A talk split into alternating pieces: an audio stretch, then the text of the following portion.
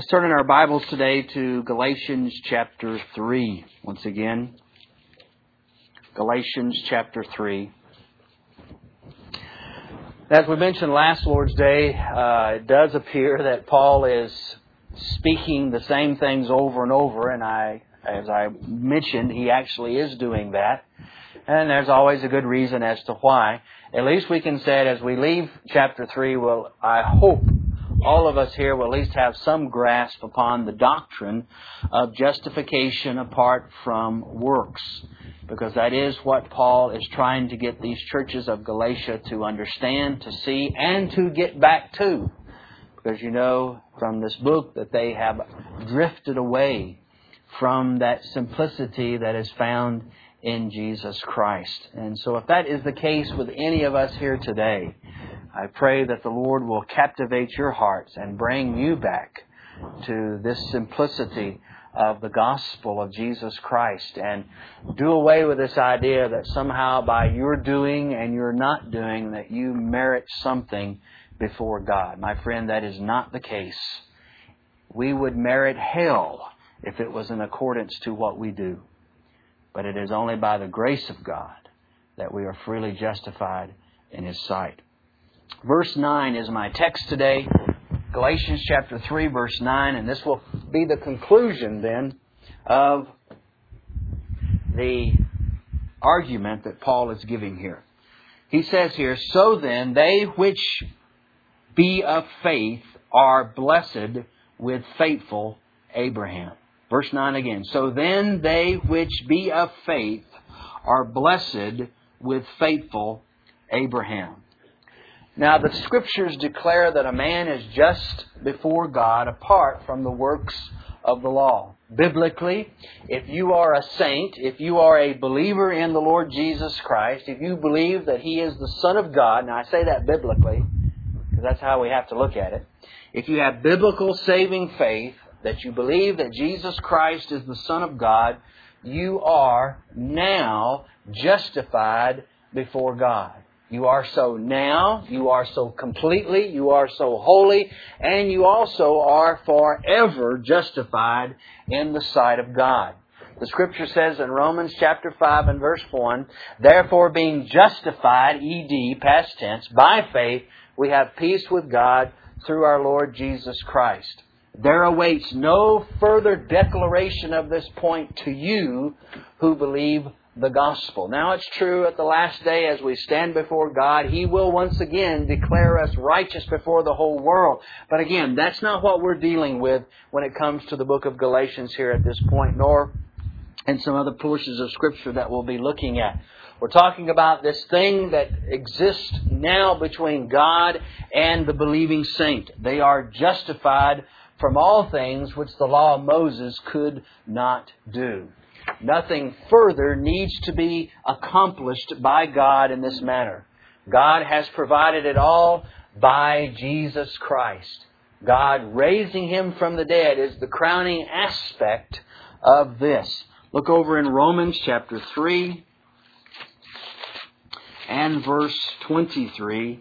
He says, "Now it was not written for his sake alone," that is for Abraham's sake, "that it was imputed to him, but for us also, to whom it shall be imputed, if we believe on Him that raised up Jesus our Lord from the dead, who was delivered for our offenses, and was raised again for our justification."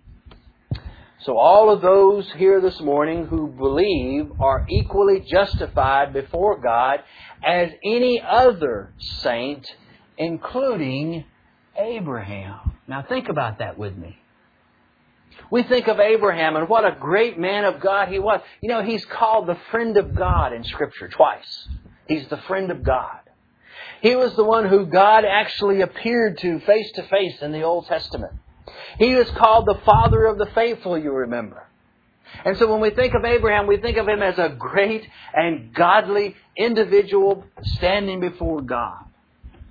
But I'm here to tell you this morning that if you believe the gospel of Jesus Christ, you are just as equally justified before God as Abraham or any other saint in the Bible.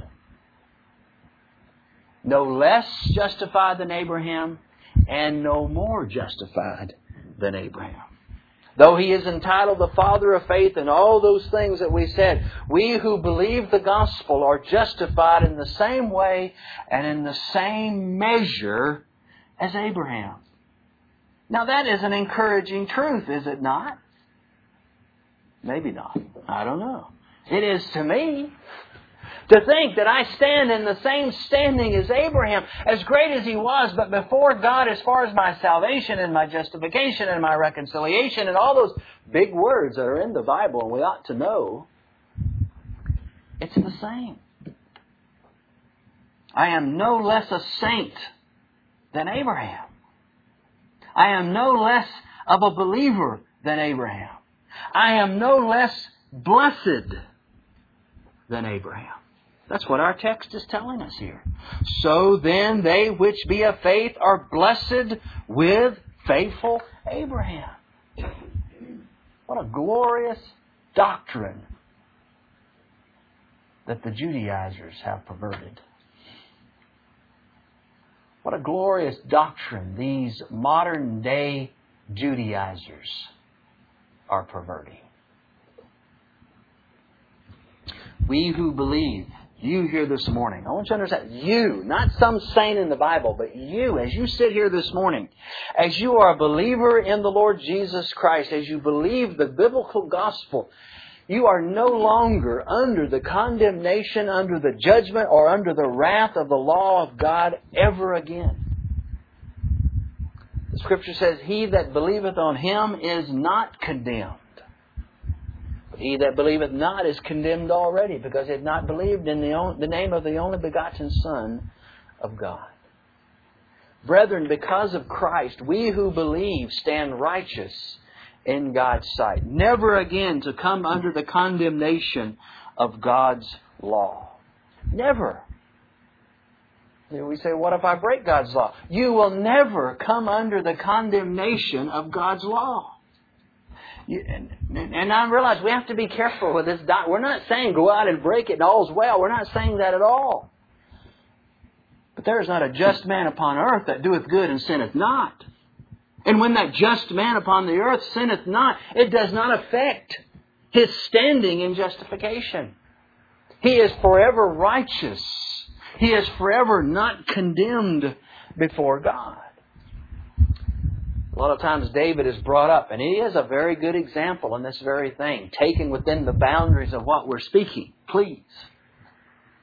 But, but when David sinned his great sin with Bathsheba and had her husband murdered, he was no less justified when he committed those terrible crimes and sins. You believe that?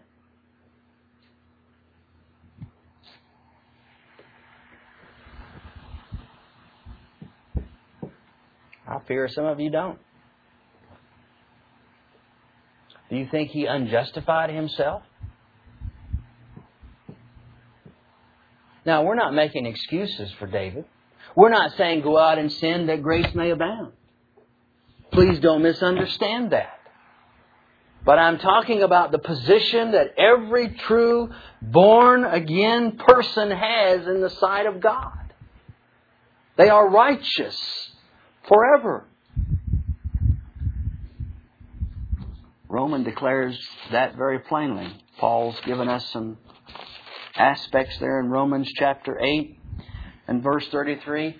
Who shall lay anything to the charge of God's elect? And here's why no one can. Here's why even God Himself, and I say that reverently, here is why God Himself or the devil or no man can ever lay any charge to us. Why is it? Look again in verse thirty-three. It is because it is God that justifieth. God justifies us. Who is he that condemneth? It's not God. You understand that? That's what Paul is saying here. He just doesn't say that, but that is his meaning when he asks the question, who is he that condemneth after God justifies? Not even God. condemns us. It is Christ that died, yea, rather, that is risen again, who is even at the right hand of God, who also maketh intercession for us. Now, brethren, all of this is true without works. Once again, those of us who know this, we certainly find it to be good news, do we not? We find it to be glad tidings to us. It is the gospel. And those of you who are laboring under the guilt of sin and you hear this, this should be glad tidings to you as well. When you stand and you know, if I was to drop dead this very moment, I would drop into the very pits of hell itself. This should be good news that there is a God who justifies the ungodly. That's the gospel. It is that which you are to believe this morning. Believe it, my friend, and you are justified from all things. And you have the standing of David and of Abraham, yea, even of all saints, rejected. And you stay condemned in your sins. Now, why do sinners need to be just before God? It's not a real brilliant thing. It's because we're sinners. That's why. Because we are guilty. Because we have broken God's law. The law of God, Romans chapter three tells us, finds us guilty before God. Guilty because we have sinned against God in our thoughts, in our words, and in our actions or in our deeds. And my friend, if we ever expect to find forgiveness and enter into heaven, we must first be righteous. Now, the bad news is we cannot become righteous by our own doing. There is nothing we can do or render unto God that will make us righteous. My friend, you can do all, you could start from Genesis one, and if you could, go through every command and obey it to the very end, my friend, you would still be lost, doomed, and damned. It's a fact. There is nothing we can do or anything we can do that would render unto God that would make us righteous. So if we're to become righteous, then we need something to make us so. And this is what God does in the gospel. The gospel provides for us the news of this righteousness. The gospel tells us of one who has provided righteousness for sinners, and it's Jesus Christ. His life and His death provides all that is needed for God to declare us righteous in His sight. And that same gospel tells us of Christ who was just and who was righteous, giving His life for the unjust, you see. First Peter three eighteen says, "For Christ also hath suffered for sins, the just for the unjust, that He might bring us to God."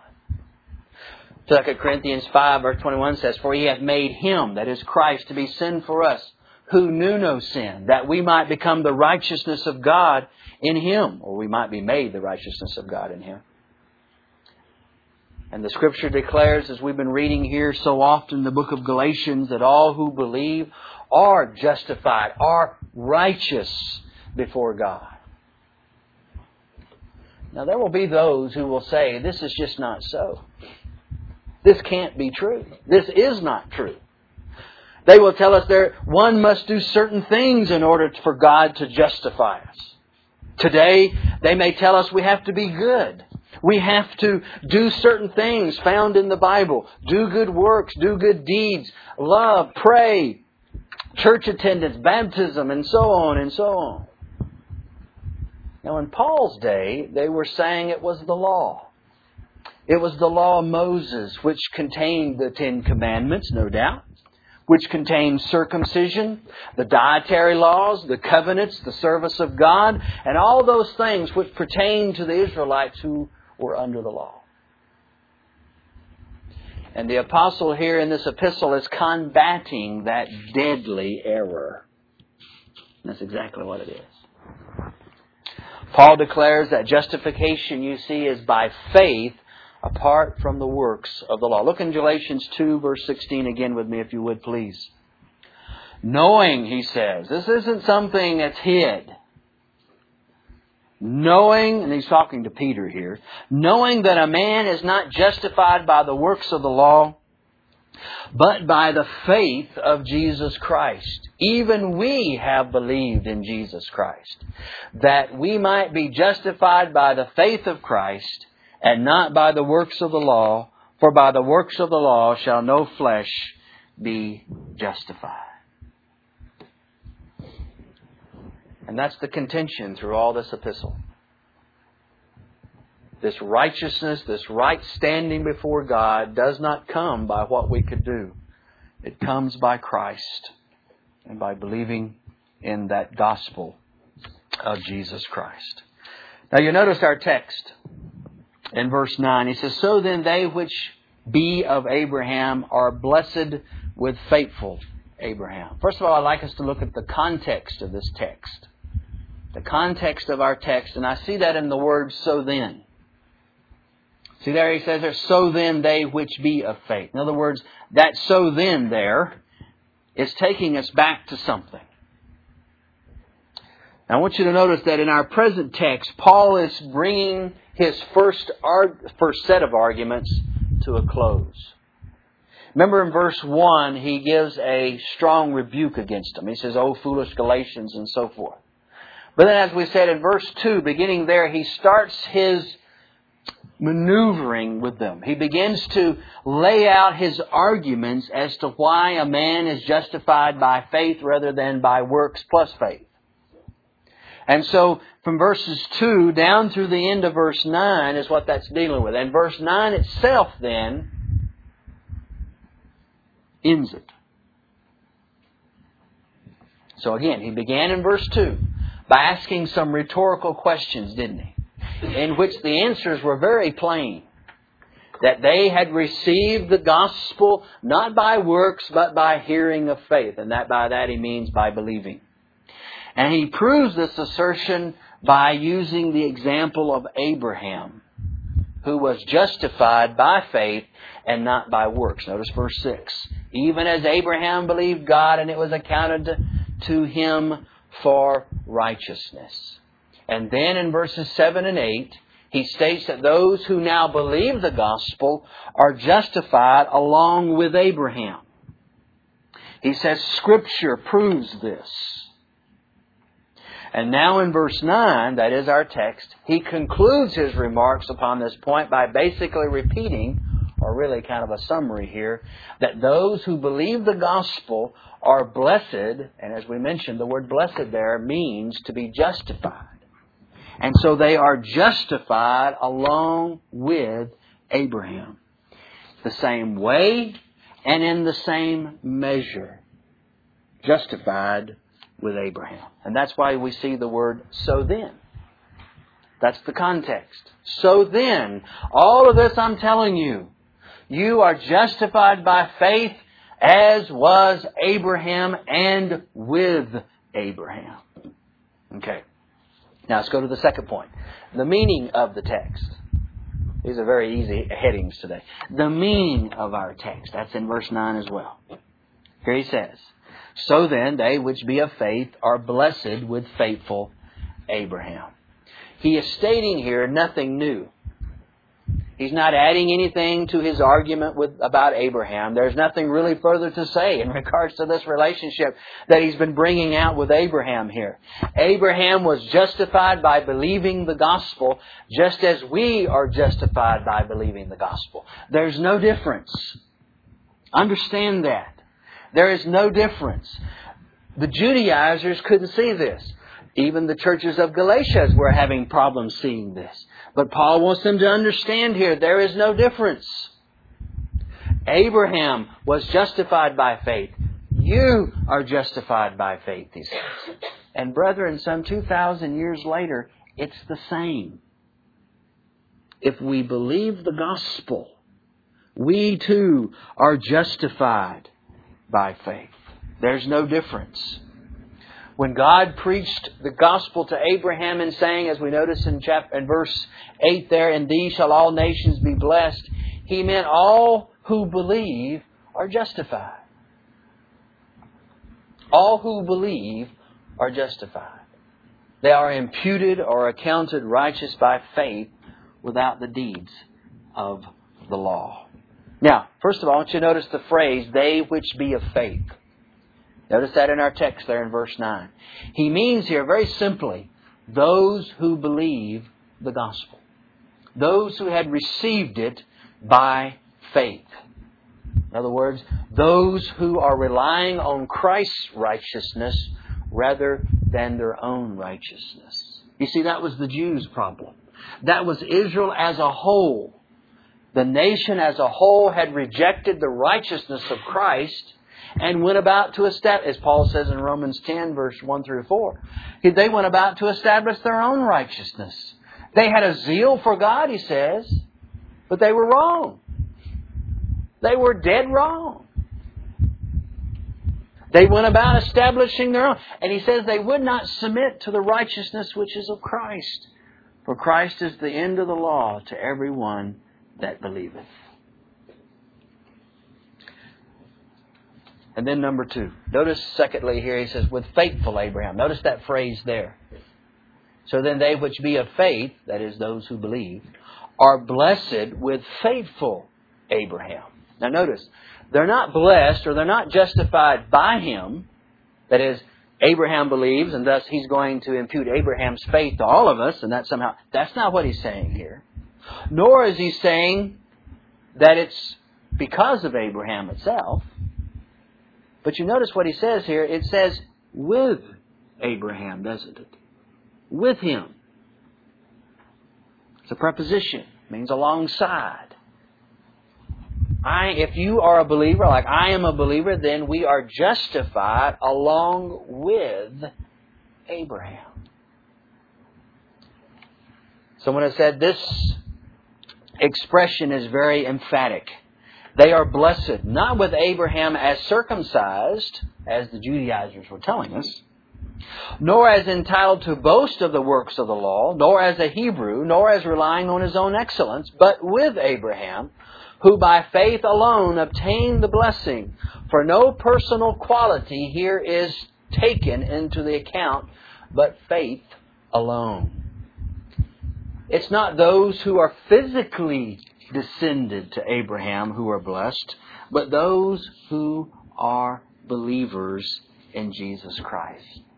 You remember the Pharisees, the claim that they claimed Abraham as their father. You remember that in Luke chapter three? When they came to John's baptism and he says, "Why are you here to be baptized?" He says, "Well, Abraham is our father." And what did he say? He says, "Bring forth therefore fruits worthy of repentance, and begin not to say within yourselves, we have Abraham our father. For I say unto you that God is able to able of these stones to raise up children unto Abraham." You see their problem? They were basing their relationship to Abraham by flesh. They were blood related. They had the same hair color, the same type of nose. They had the same blood flowing in their veins as Abraham did. But he says, that's not it. They boasted of their relationship by flesh rather than by faith. Also notice something else here in verse nine. He calls him here faithful Abraham. Now the character of faithful here given to him respects not his uprightness and his integrity, but his faith in God. Remember, he believed God and it was accounted unto him for righteousness. All of this, you see, is without the works of the law, but by faith. Now, and I'll get to that in just a moment, of this idea of the law here in just a second. But let me give some application to this uh, before we close this morning. First of all, not to labor this point, but I think it's obvious here. And it's a very important point. We are justified by faith, not by works plus faith, but by faith alone, and that's what we mean by that, apart from works. I hope you can see that this morning. with the example of Scripture, with the example of Abraham, with the, the telling of this so plainly. You cannot go from here, I trust, thinking, well, it must be something I do that makes me worthy to receive God's benefits. No, my friend, it is by grace, and that received by faith. And then secondly, since this, now this is important here, since this whole section is given for an argument, brethren, you and I, when we deal with people who are caught up in this heresy, uh, whatever you want to call it, Judaism, legalism, uh, new perspective, or work salvation, we need to use the same method in our preaching the gospel to others who may boast of their own worthy, worthiness. Do we take the Scripture and literally argue like this? We ought to. This is what Paul does. How does Paul address this terrible heresy there in the book of Galatians? How does he do it here in Galatians three? He uses sound, biblical, scriptural arguments, doesn't he? I know other people think they've got better ways, but my friend, you can't, you can't beat the way of God. It's always correct. And when we are dealing with sinners who are of this kind, then we better argue like Paul argues. I'll take it one more step. If we know brethren whom we have had hopes that they were brethren in the past, and they are somehow latched on to this works righteousness idea, we better be prepared to argue just like this with them as well, to draw them away from this damnable error that they've espoused. Isn't that what Paul does here? Not just one or two individuals, but brethren, he's talking to whole churches here, isn't he? Why have we gotten away from biblical arguments? Oh, we're afraid that the Bible's not good enough anymore? Oh, we're afraid that somehow now in the twenty-first century, the Bible isn't sufficient enough for us? That, you know, those sinners out there, they're so complicated, they're so highfalutin that these simple Bible truths aren't going to reach them. You know what I say to that? Well, I wouldn't tell you what I think of that. But this, brethren, is what we need. Why get away from it? Why do you think you can outsmart God in any of these matters? Let's get back to the Scripture and doing this. And then thirdly, I have to ask you here this morning, what are you trusting in to justify you before God? Have you come through the doors this morning thinking, well, it must be something I do? It must be that I'm a lawkeeper, or boy, I sure try to be a good guy and a good boy and girl now and then, and that's what God's going to help me with. Is that what you come in believing? Is that what your trust, is that what your hope is stayed upon? Then if so, my friend, you are lost. You are still yet in your sins condemned before God. We have no other way to think of you but that. Let me encourage you to trust in Christ this morning. Think of the gospel and what it is. It is the power of God unto salvation to everyone that believeth, to the Jew first and also to the Greek. And then I want to t- tackle this in the closing here. The question that I'm sure it's burning on most people's minds when you deal with this issue of faith alone apart from the works of the law. And I'm not going to spend a lot of time on it because we're going to be dealing with it in the coming weeks. Well, what about the law, Pastor? There was a sign I saw yesterday, you know, those little marquee, they're little cute little, usually stupid sayings that thinks it draws the Christian's mind or the world's mind. It said, God does not judge by on a curb, but by the cross. I don't even know where I saw it. I think it was down in one of those churches down that way. I don't really know, and I don't even want to know what they really had in mind when they stuck that up there. But I have a sneaky feeling that they think that, yes, true, God doesn't grave on a curve. He graves on the cross. That is, somehow, The law of God has been taken and cast away now. And the standard is no longer the law, but the standard is the cross. And since the law was so high and no one could ever attain it, God just says, okay, then I'll just forget that. Okay, okay, you guys couldn't do it anyway, so let me just forget that. You know, if you could have done it, well, then we could leave it. But, you know, you're all sinners, you're all worthless, you're all bound for hell, and the law, it's just, it's just not going to do you any good. So let me just throw it over here, and I'm going to set up now this new standard called the cross. My friend, that's a lie. The standard has always been the law, and always will be the law. Now, I'm not getting into what law at this moment. That's for further studies. But the point of the matter is the law. God does not lessen His standard of holiness to save sinners. He does not stoop down in that sense to violate that which is of His character in order to save sinners. As much as He loved us, as His people, He does not violate any aspect of His holiness or His law. Never. Yes, He still grades by the law, by the way. And no, there's no curve to it. That's true.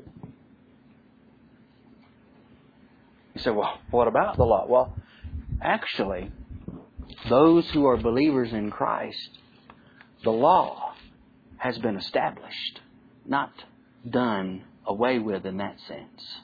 Look at what he says in Galatians three. Or excuse me, Romans three, I'm sorry. Now again, I'll make the distinctions and all these law things later. Just for now, I'll help you with this aspect here. Verse twenty-eight, we'll start there. Therefore we conclude that a man is justified by faith without the deeds of the law. Is He the God of the Jews only? Is He not also of the Gentiles? Yes, of the Gentiles also. Seeing it is one God which shall justify the circumcision, that's the Jew, by faith, and the uncircumcision, that's the uh, Gentile, through faith. It says by faith and through faith, same thing. Verse thirty-one, do we make void the law through faith? What does he say there? Now, some of you who know anything about Greek knows that know the word God forbid are not found in the Greek text. Is this wrong? No. This is absolutely correctly translated. Absolutely. What he does use are two words that are very emphatic, they're very strongly stated. In other words, this is the this is the the strongest way to say no in the English language. You would say what? Nah. No, that's not how you say no very strong, is it? How would you say no very strongly in the English language? Those of you who are Anglo-Saxon, how would you say no in the English language? Well, you say it just like this. God forbid. Now, remember the question. Do we then make void the law of through faith? And the answer is, God forbid. No. Okay? You see that now? You see that thus far? That's easy. It's a, you don't have to be an expert in any of that to figure that out. Do we make void the law of God? Do we void it out? No. Is it stamp, stamped counseled on it? No. God forbid. Notice, yea, what do we do? We, not God, we establish the law. Does God grade on a curve? Does He grade on a cross? No, He grades on the law. Does He do injustice to the law by saving sinners? No. God forbid that that would be so. How does He do it? Go back up to the text, up further up into chapter three here, and we see. Look in verse twenty-five. Whom God has set forth to be a propitiation through faith in His blood to declare His righteousness for the remission of sins that are past through the forbearance of God. To declare, I say, at this time, His righteousness, that is His right doing. And doing what? That He might be just. Being just in what? Just in saving sinners who have broken His law. Remember back up in nineteen, they're all guilty before God. Then how can God justify sinners who have broken his law and God still be a just, holy, righteous God in doing it? How could God not sin in doing this? Here's how, he says. That he might be just and the justifier, that is, he's the one who pronounces the man not guilty, of him which believeth in Jesus. Now, in all of that, do we make void the law of God through faith? God forbid. Yea, we establish the law. Does that contradict Romans chapter uh, six and verse fifteen? Absolutely not. And Lord willing, we'll pick up with that next Lord's Day as we begin to look at Galatians chapter three and verse ten. For as many are of the works of the law are under the curse. For it is written, cursed is everyone that continueth not in all things which are written in the book of the law to do them.